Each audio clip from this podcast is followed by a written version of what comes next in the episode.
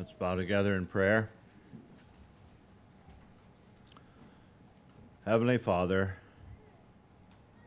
we're gathered here in this room as your people. We are desirous of hearing your word. Help us to close out the cares and concerns of the world and to focus on what you have to say to us through your word by your Spirit. And we pray that the human messenger and his frailties and failings will be clothed in the power of the Holy Spirit so that we see Christ and no one else. We've gathered here with hurts and joys, victories and failures.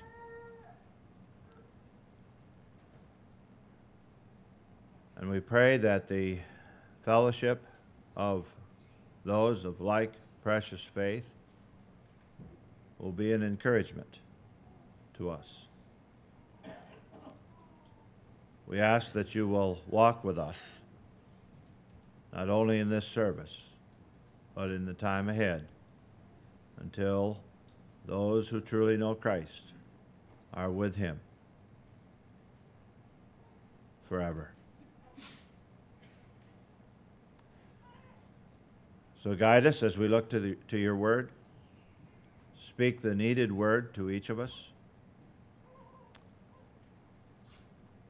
we surrender to the Lord. And ask that you'll help us to mean that. We pray in Jesus' name. Amen.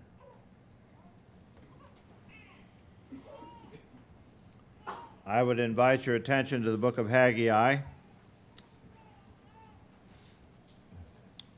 One of those little books in the Old Testament that many of us have a hard time finding, but it is there.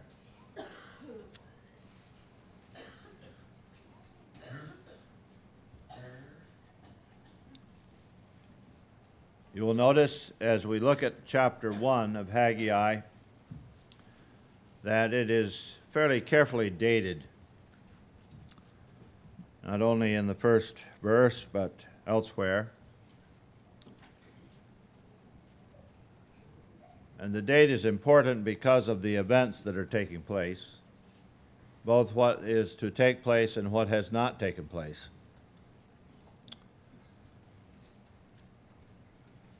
And so, if I can simply transpose before we read the passage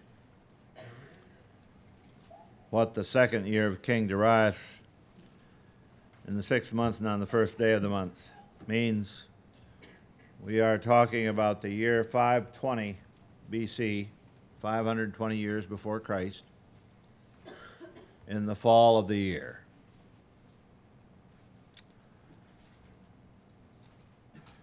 Please follow along as I read chapter 1 of Haggai. In the second year of King Darius or Darius, in the sixth month, on the first day of the month, the word of the Lord came to Haggai the prophet, to Zerubbabel son of Shealtiel, governor of Judah, and to Joshua the son of Jehoz- Jehozadak, the high priest, saying, Thus speaks the Lord of hosts, saying, This people says, The time has not come, the time that the Lord's house should be built. Then the word of the Lord came by Haggai the prophet, saying, Is it time for you yourselves to dwell in your paneled houses, and this temple to lie in ruins? Now, therefore, says the Lord of hosts, consider your ways. You have sown much and bring in little. You eat, but do, ha- do not have enough. You drink, but you are not filled with drink. You clothe yourselves, but no one is warm. And he who earns wages earns wages to put into a bag with holes. Thus says the Lord of hosts Consider your ways. Go up to the mountains and bring wood and build the temple, that I may take pleasure in it and be glorified, says the Lord. You looked for much, but indeed it came to little. And when you brought it home, I blew it away. Why? says the Lord of hosts. Because of my house that is in ruins, while every one of you runs to his own house.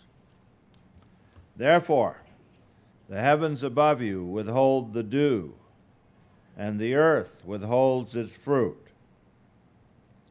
For I called for a drought on the land and the mountains on the grain, and on the new wine, and the oil, on whatever the ground brings forth, on men and livestock, and on all the labor of your hands. Then Zerubbabel, the son of Shealtiel, and Joshua, the son of Jehozadak, the high priest, with all the remnant of the people, obeyed the voice of the Lord their God and the words of Haggai the prophet, as the Lord their God had sent them, and the people feared the presence of the Lord. Then Haggai, the Lord's messenger, spoke the Lord's message to the people, saying, I am with you, says the Lord. So the Lord stirred up the spirit of Zerubbabel, son of Shealtiel, governor of Judah, and the spirit of Joshua, the son of Jehozadak, the high priest, and the spirit of all the remnant of the people, and they came and worked on the house of the Lord of hosts their God on the twenty fourth day of the sixth month in the second year of King Darius.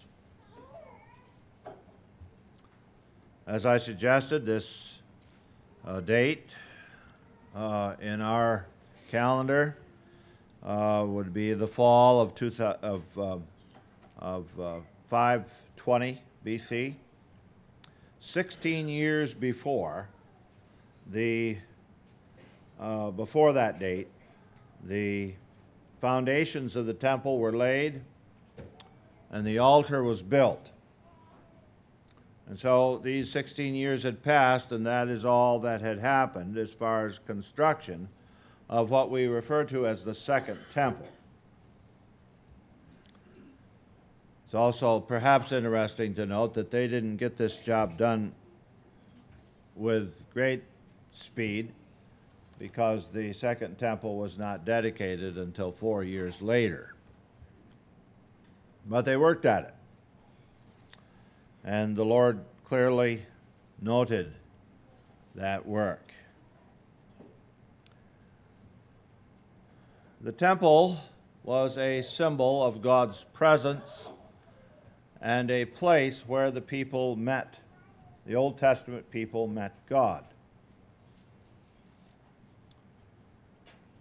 And so the fact that it had been left, and this is at the return after the captivity, the fact that it had been left these many years was a problem. It was a problem to God because He noted their priorities and their priorities were not toward Him. The priorities were toward themselves and their families.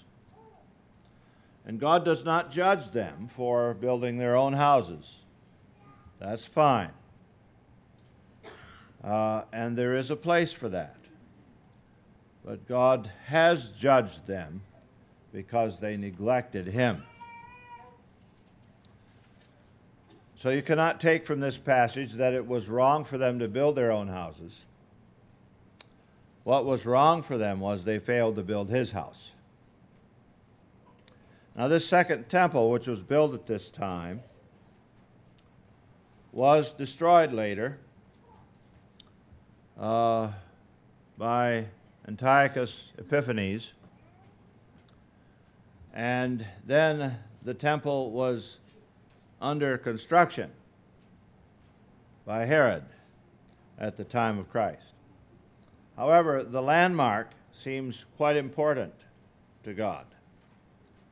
And it was at this landmark, uh, though a different building was being constructed at the time of Christ's birth. It was at this landmark that the Lord Jesus Christ would have been brought in his dedication as a baby. It was at this landmark that he ministered during his so called earthly ministry. It was at this landmark that he last ministered before his passion, publicly ministered before his passion. And so it has a direct connection to God's presence in the Old Testament and God's presence in Christ in the New Testament. It points to Christ. And I trust we can see that as we go forward in this passage. Now, the command to consider their ways is given twice, and it is basically an indictment of the Old Testament people about their priorities. That they were more concerned with themselves than they, are, than they were with God. Now, you could get the wrong impression from this passage, so let me qualify it just a bit. You could get the impression that if you are obedient to God, you will have physical blessings. That is not axiomatic. That is not universally true. And just set the context for that remark, I would ask you to turn with me to Hebrews chapter 12. It's a familiar verse, but I think it'd be well for us to put our eyes on it. Hebrews chapter 12.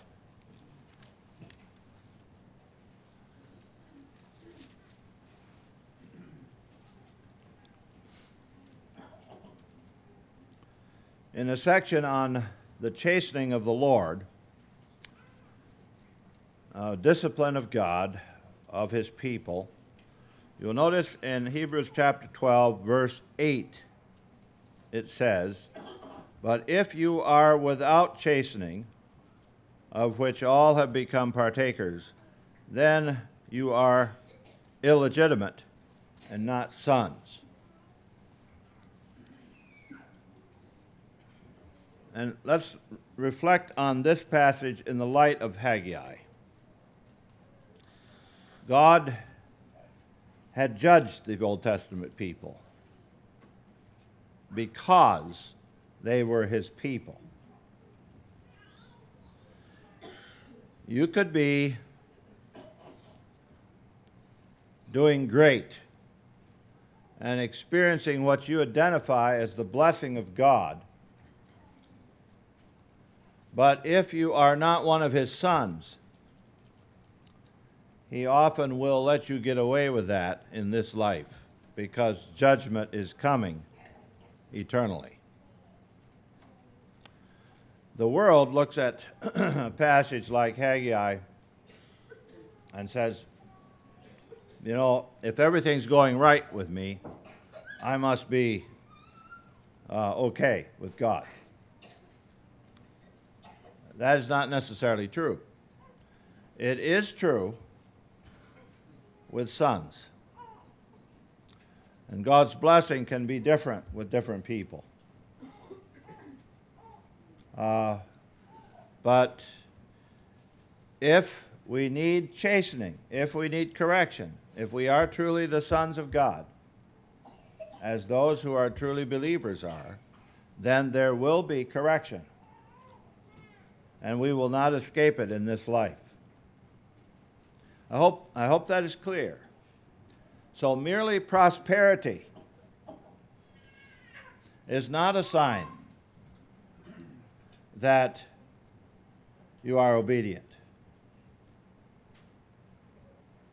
you could be a worldling, not a son of God. And prosperity is variously interpreted even for the sons of God in the Bible. It doesn't mean that you have a million dollars in your bank account, at least not necessarily. And, and so we, we need to evaluate this carefully and not make the principle more inclusive than it is. Now, looking back at Haggai, the call was to consider their ways both in verse 5 and in verse 7. And these two statements are bookmarks around a principle. I would like you to notice it. Verse 5 consider your ways. Then in verse 6, the Lord defines how he has been judging them. You have sown much, but you bring in little. Now, we're talking about things that God is in charge of. You sow seed,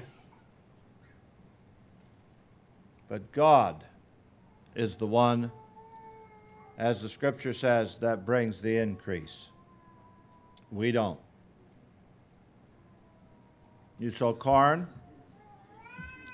whether that corn multiplies is in God's hands, not yours.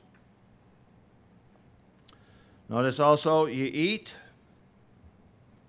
but you're not satisfied by what you eat. And satisfaction after a good meal, we say, well, that's a flesh thing. Well, yes, but ultimately, satisfaction and peace come from God. You drink, but you're not filled. You drink, but you're yet thirsty. That also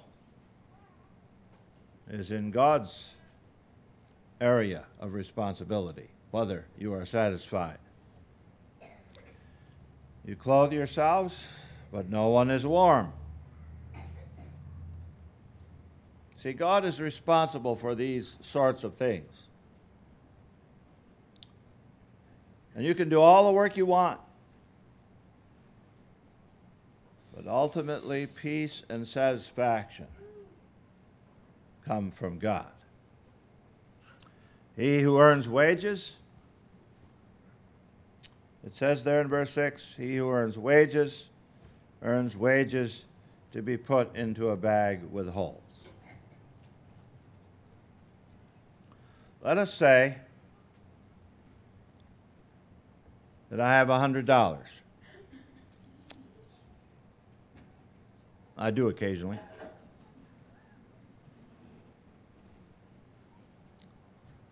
And let's say that there are two choices that I have for that $100.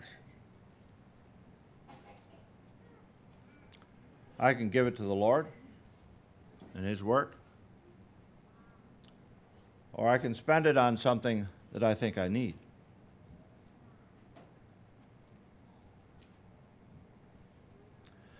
We need to keep in mind that the Lord is in control of all things. He is the God who made shoes last 40 years in the wilderness. And if you know a bit about that wilderness in which the Old Testament people wandered, you will know that apart from God's control, shoes wear out very quickly. but the whole idea of wearing out is, related to the curse. And, and so God chose in that particular case to lift the curse on that on those particular shoes.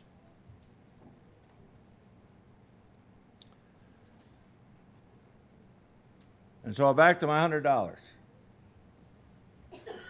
I can choose to use that on something I think I need rather than giving it to the Lord. And I'm not saying you have to give everything that you come in, that you come by to the Lord. That's not the principle of Scripture, although we need to give ourselves first to the Lord. But we need to come in tune to His priorities. Because you see, if I spend that on something that I think I need,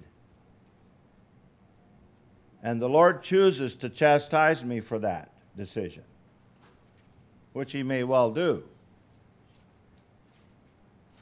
then I'll spend the $100 and more on other things that break down and things that don't work anymore.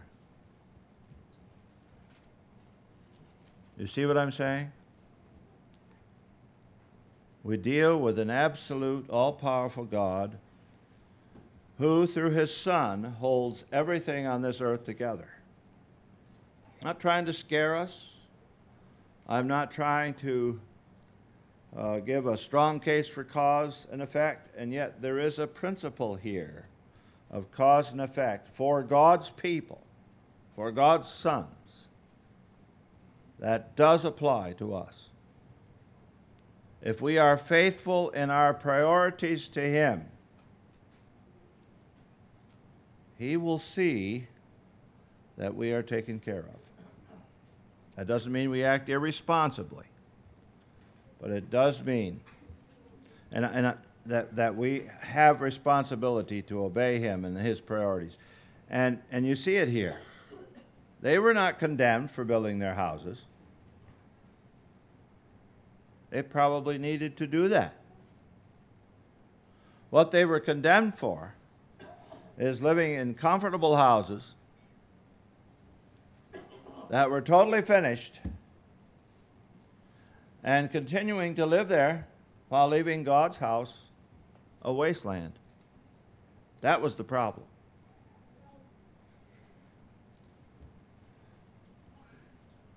And I, I, want us to see that because the issue in terms of stewardship is always priorities. I think that's accurate. Always priorities. Now, as you read on, after he gives the command uh, in verse 8, uh, which we'd like to consider in just a moment, you will see the application beginning in verse 9 of what's said in verse 6. And let's notice verse 9. You looked for much, but indeed it came to little. And when you brought it home, I blew, I blew it away. Why? Because of my house that is in ruins, while every one of you runs to his own house. Therefore, verse 10 the heavens above you withhold the dew, and the earth withholds its fruit. For I have called for a drought on the land and the mountains, on the grain, the new wine, and the oil, on whatever the ground brings forth, on men and livestock, and on all the labor of your hands. See, once again, here, this is kind of clinched. God reminds us that He has control of all of these things. We cannot bank on a bountiful crop from the garden or the field. That is in God's hands. Obviously, if we don't plant a crop, we won't get one. But even when you plant it, and care for it. God is the one ultimately in control. And God has control even over the work of our hands. Some cars will run 500,000 miles. Some don't make 100. Now you say, well, that's because they aren't taken care of in my life as a mechanic, I've come to believe that it, yeah, it has to do with whether you take care of it, but some people care for them very carefully and still don't get many miles. Because ultimately, whether that iron stays together is in the Lord's hands. And I want us to see the Lord of hosts is the one with whom we have to do. And when we play games with him, he can easily bring us to our knees. He rightfully should have the first fruits of our labors according to biblical principles. And so ours is to surrender and to follow the priorities that He has placed before us. And when we do that, when we come to that level of commitment where we say and we live according to that saying that God is in control and I surrender to Him, I'm not God anymore. He is God.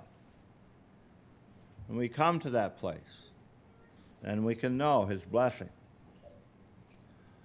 The command of the Lord here was to go, verse 8, to the mountains, bring wood, build a temple, that I may take pleasure in it and be glorified.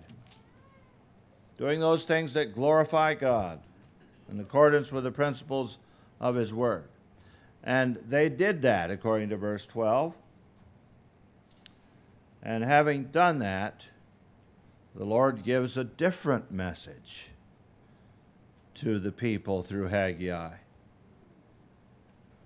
I am with you, says the Lord. Verse 13 I am with you.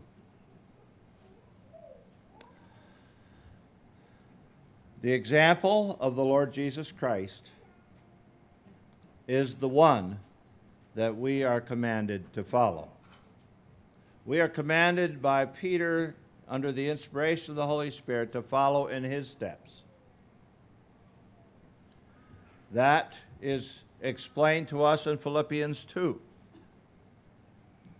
that he had every right to remain in glory at the right hand of the Father.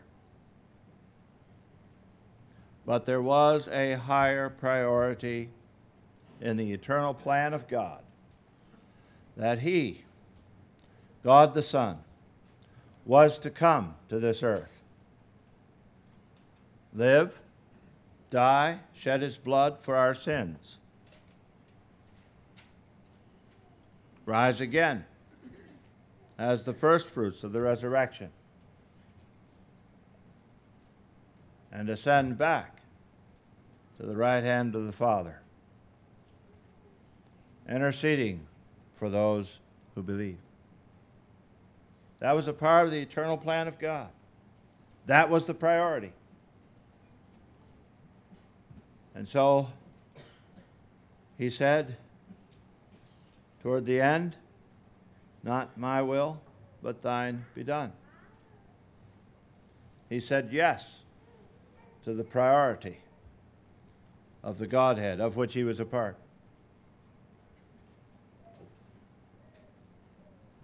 He gave up his glory. He gave up continuing to live in his house, as it were and glorified the Father in that temple not built with hands. That is what he did, and that is what we are called upon to do. And there is the promise for those who obey. Lo, I am with you to the end of the age. Just as God said through Haggai to the Old Testament people on this occasion, I am with you, in verse 13.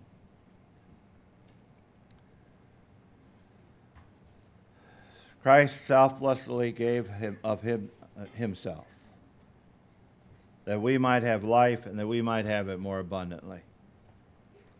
And so we are called to give ourselves, to surrender to the will of God, to surrender in our priorities to Him.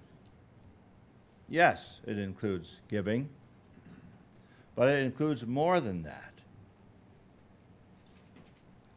Where He has His rightful place in our lives. Where we say, Not my will, but thine be done. We are not called to neglect family or home, but we are called to have the right things as number one. And strange as it may sound,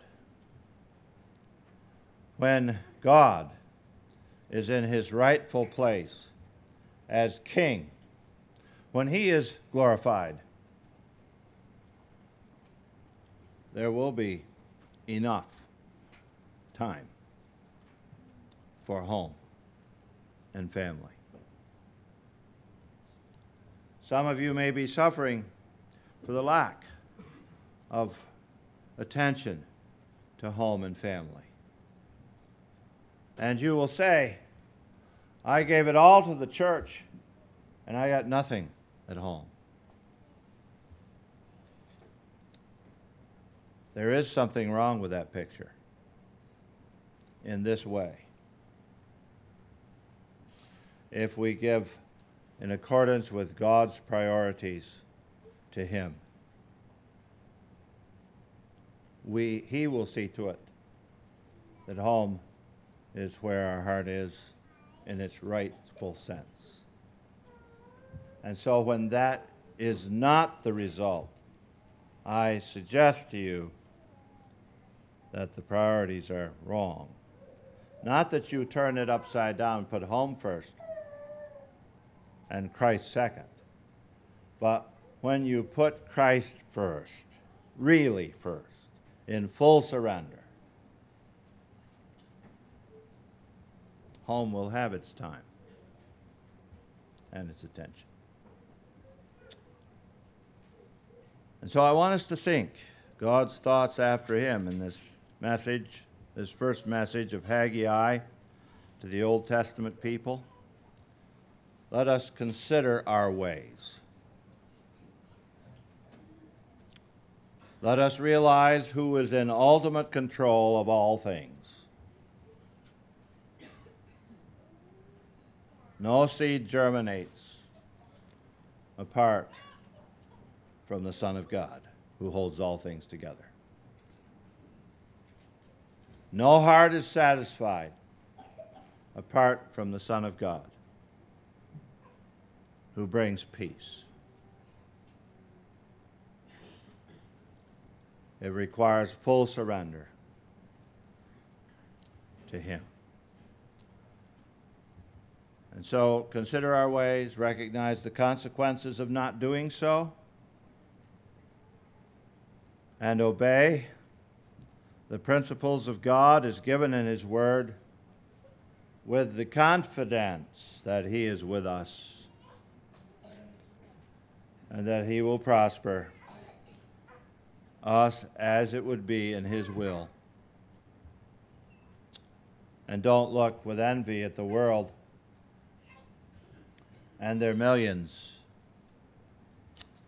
Because with the psalmist, we must recognize that their end is eternal judgment. There is nothing to envy. They may have a good time here for a little while, but then eternal judgment awaits. Let us rejoice in the chastisement of our Father when it is necessary to keep us on that straight and narrow path. Let's pray. Heavenly Father, we thank you that you are our God. We thank you that you do love us as many as truly have received him in full surrender, as your word teaches. We thank you for the consequences that we see in this passage that also could be a part of our chastisement when our priorities are wrong. No fruit, no peace, no satisfaction, no dew, and no rain. And so, Heavenly Father, help us to be mindful of these principles in our Christian lives. We pray in Jesus' name. Amen.